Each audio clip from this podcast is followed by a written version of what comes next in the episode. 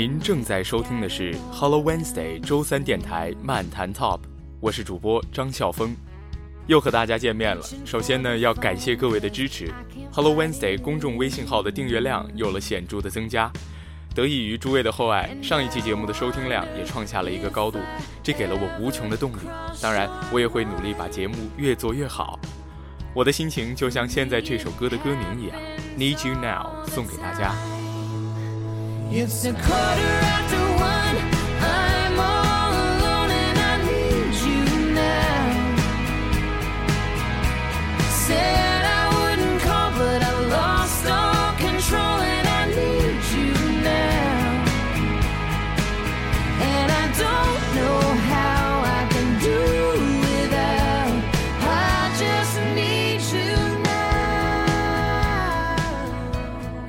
上期节目说到啊，为了川藏之行，在匆忙的准备过程当中发生的那些事儿。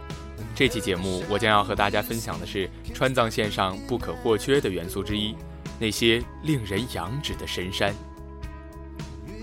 其实应该这样说，川藏线如果失去了那些横亘起伏的山，便失去了它的灵魂和魅力。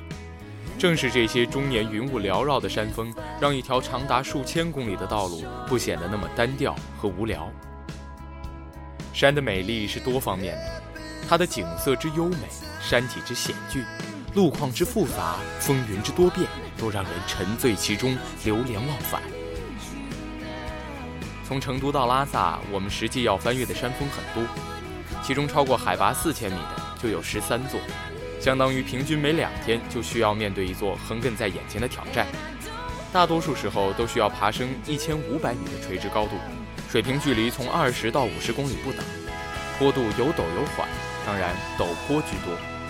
貌似每一座山都在向我们宣示着它的威严。今天呢，我想要和大家聊一聊，在三幺八沿线我们所看到的那些名扬四海的神山。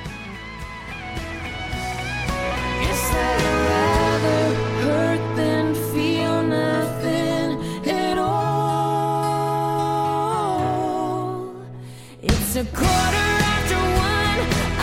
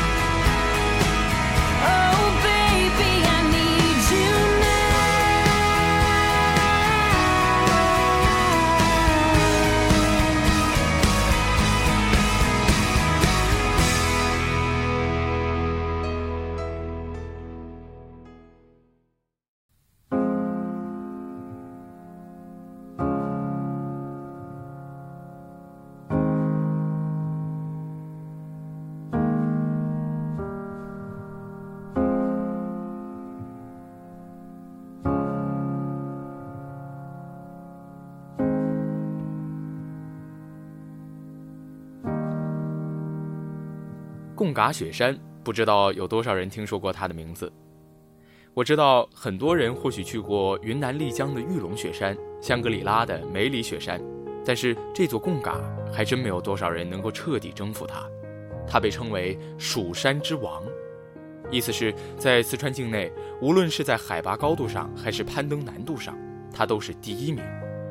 我们国家第一支成功登顶贡嘎雪山的登山队由六名队员组成，登顶归来的只有两个人，其中四个人因为雪崩永远地沉睡在了贡嘎雪山的怀抱里。我们能有幸一睹贡嘎雪山的真容的地方，在四川省甘孜州康定县新都桥镇，有一个俗套的名字被安放在新都桥的头上，叫做“摄影家的天堂”。不可否认，这个头衔实至名归。当真正的骑自行车翻越了海拔四千二百九十八米的折多山之后，出现在我眼前的不再是冷峻的青黑色的裸露的光秃秃的山体岩石，而是一幅高原上的田园牧歌。一幢幢典型的藏式民居星罗棋布地散落在道路两旁，依山傍水的他们仿佛就静静地安睡在这天地之中。一条浅浅的小河与公路相依相偎地蜿蜒流淌，一棵棵挺拔的白杨或冷杉矗立在门前屋后，在夏日的黄昏里闪耀着明媚的金黄。一群群的牦牛或山羊就这么站在路中央，或是山坡上，或是俯下身去啜饮小河里的清水，偶尔走动两步，悠然自得，恬淡闲适。仿佛世界上的事情都与他们无关，他们在意的只是这天、这地和这儿的山山水水。远处的山脊在湛蓝的天幕上画出一道道舒缓的弧线。我们知道，贡嘎神山就藏在山脊背后某一朵白云的遮蔽之下。我们五个人都无比激动，恨不得手里的相机能长上翅膀，飞到那云端之上。帮我们瞧瞧神山贡嘎的雄伟壮丽。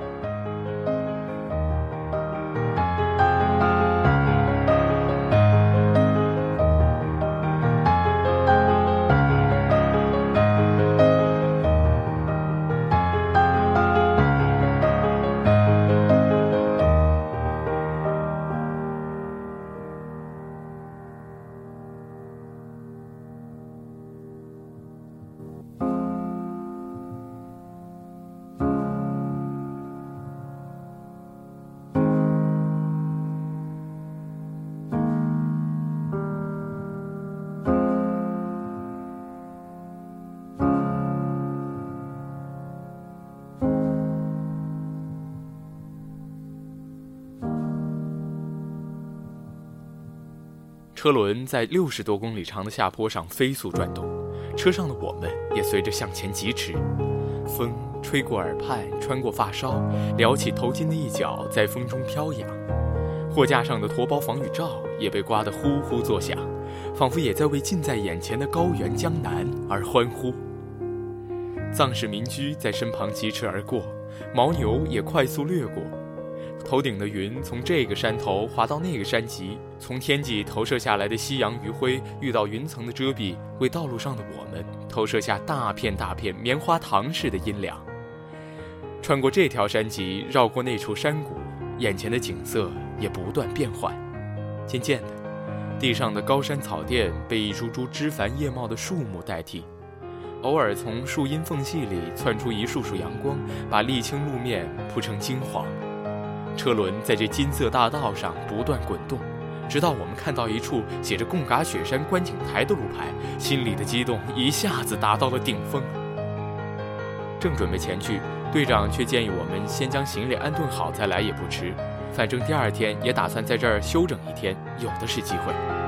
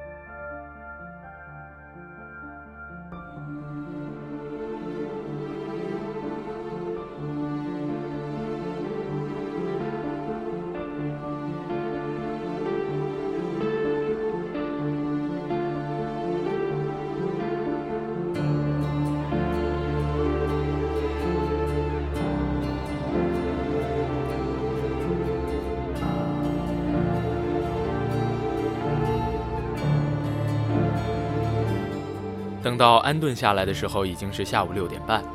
找附近的餐馆吃饭，饭菜并不美味，但因为饿，所以都吃得非常香。吃到半饱的时候，不知道是谁喊了一句：“贡嘎，快看，贡嘎出现了！”透过餐馆的落地窗，远眺东南方向，视线翻过公路，翻越崇山峻岭，落在一座闪耀着洁白光芒的金字塔形的山峰之上。我们都放下碗筷，不由自主地从椅子上站起来，向餐馆门外走去，脚步越来越快。出了院门，跨过公路，直到被一条河挡住去路，我们才停下来。远处就是贡嘎雪山，它是那么白，那么高，那么陡，那么漂亮。我责怪自己在这一刻竟如此词穷，仿佛任何词汇都无法准确传达它的美。队长聪明，迅速从屋内搬来了单反和三脚架。三两下功夫，一个专业摄影师的工作场所就被搭建了起来。我们扛上机器，爬上了一处小山坡，在那里可以收获更好的视野。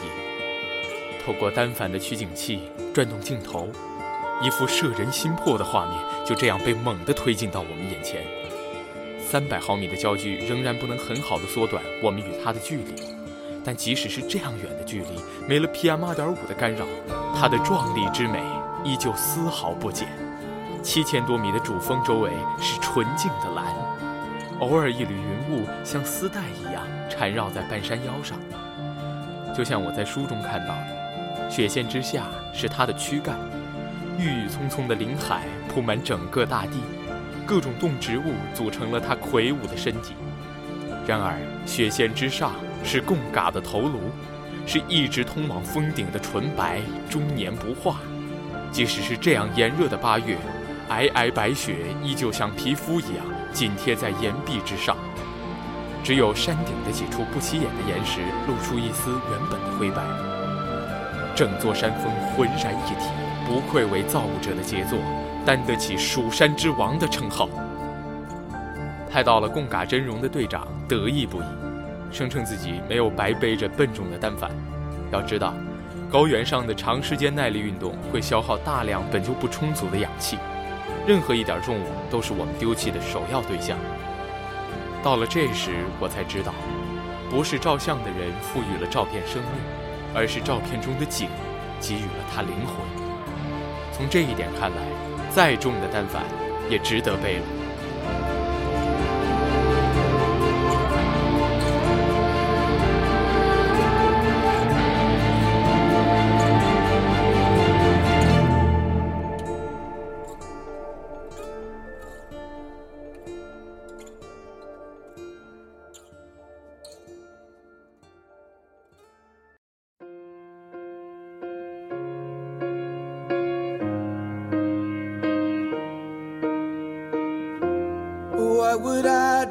Do without your smart mouth? Drawing me in and you kicking me out. You got my head spinning. No kidding, I can't pin you 有一天，骑行的垂直海拔高差达到了两千三百多米，几乎整天都在爬坡。从早上七点到晚上九点，我一直在路上挣扎。由于我想一睹南迦巴瓦峰的芳容，耽误了不少时间。它还有另外一个名字，叫做修女峰，因为它终年被云雾环绕，像蒙了面纱的少女一样，羞于让人们看到她的样子。南迦巴瓦峰被人们熟知是源于中国国家地理杂志对它进行的专题报道，称它是中国最美的山峰。所谓的“五岳归来不看山”，在他这里完全是一句荒唐话，因为无论从哪个角度分析，它都特色鲜明，甚至独一无二。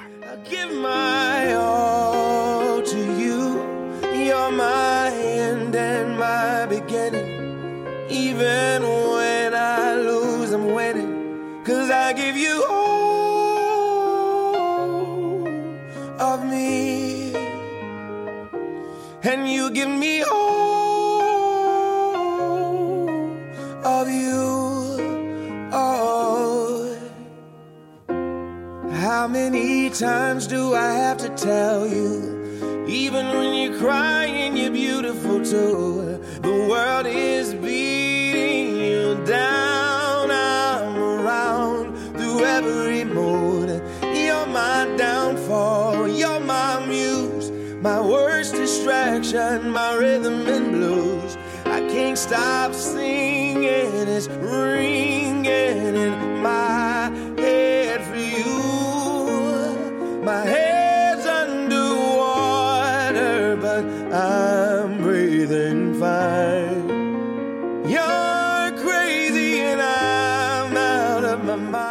那天要爬的山叫做色季拉山，横亘在通麦镇和八一镇之间，山口的海拔达到了四千七百二十八米。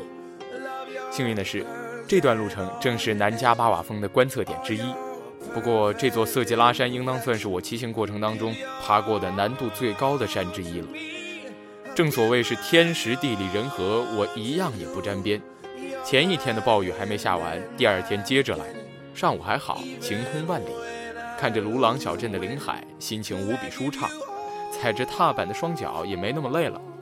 不料刚过了鲁朗，往上骑了没十公里，脑门上就被砸了一颗黄豆大的一点。就在短短的几秒钟内，身上各处都遭到了雨水的侵袭。等到我把雨衣拿出来套在身上，原本的冲锋衣外套早就已经淋透了。我只好把雨衣穿在冲锋衣里面，让湿了的冲锋衣完成它最后的使命。鉴于我的鞋在头一天涉水的时候湿透了，因此只能穿拖鞋骑车。拖鞋不着力呀、沾上水后，脚更是经常从里面滑脱出来。更何况还有三十公里长的陡坡要爬，雨水也没有要停的意思。小伙伴都已经先我一步到了八一镇，经常掉在队尾的我，这回要遭报应了。想到翻完山之后还剩五十多公里的路要骑，我简直是亲身应验了 “no 作 no die” 这句至理名言呢、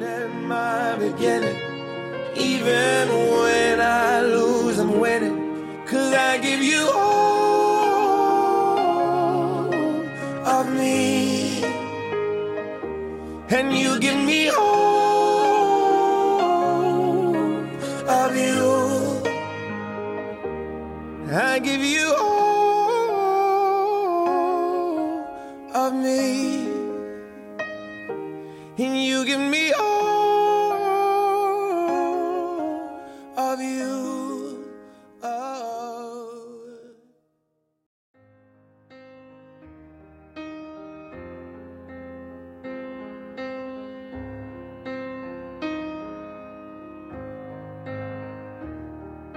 Some things we don't talk about, rather do without. Just hold the smile, falling in and out of love, ashamed and proud of. Together all the while. 下午五点，我成功登顶色季拉山。经过两千三百多米海拔的摧残之后，我的全身已经冻得发抖，加上雨水的渗漏，浑身没有一处不冷，双脚更是感觉已经不属于自己。那也是我第一次在高海拔地区脱下湿透的衣服，顶着没有任何遮蔽物的山口刮过的寒风，赤膊着上身在驮包里找干衣服换上。或许是已经冻得没了多少知觉，在那一刻，我竟然觉得不那么冷了。就在我换好衣服之时，我瞥见远处的乌云有处缺口，缺口里面透出一块蓝天。那块嫩蓝的天空下伫立着一座山，准确地说是一座山的峰顶，它好像就近在眼前，仿佛没有什么东西可以遮蔽它一般。雨仍在下着，透过雨幕，它的雄姿仍能直射过来，使乌云和雨水如无物。我终于完全明白了南迦巴瓦峰的名字在藏文里的意思。直刺天空的长矛，它来源于《格萨尔王传》的门岭传说。它被藏族人民奉为神山的原因，我想除了固有的宗教因素之外，便是它无可比拟的自然之美了吧。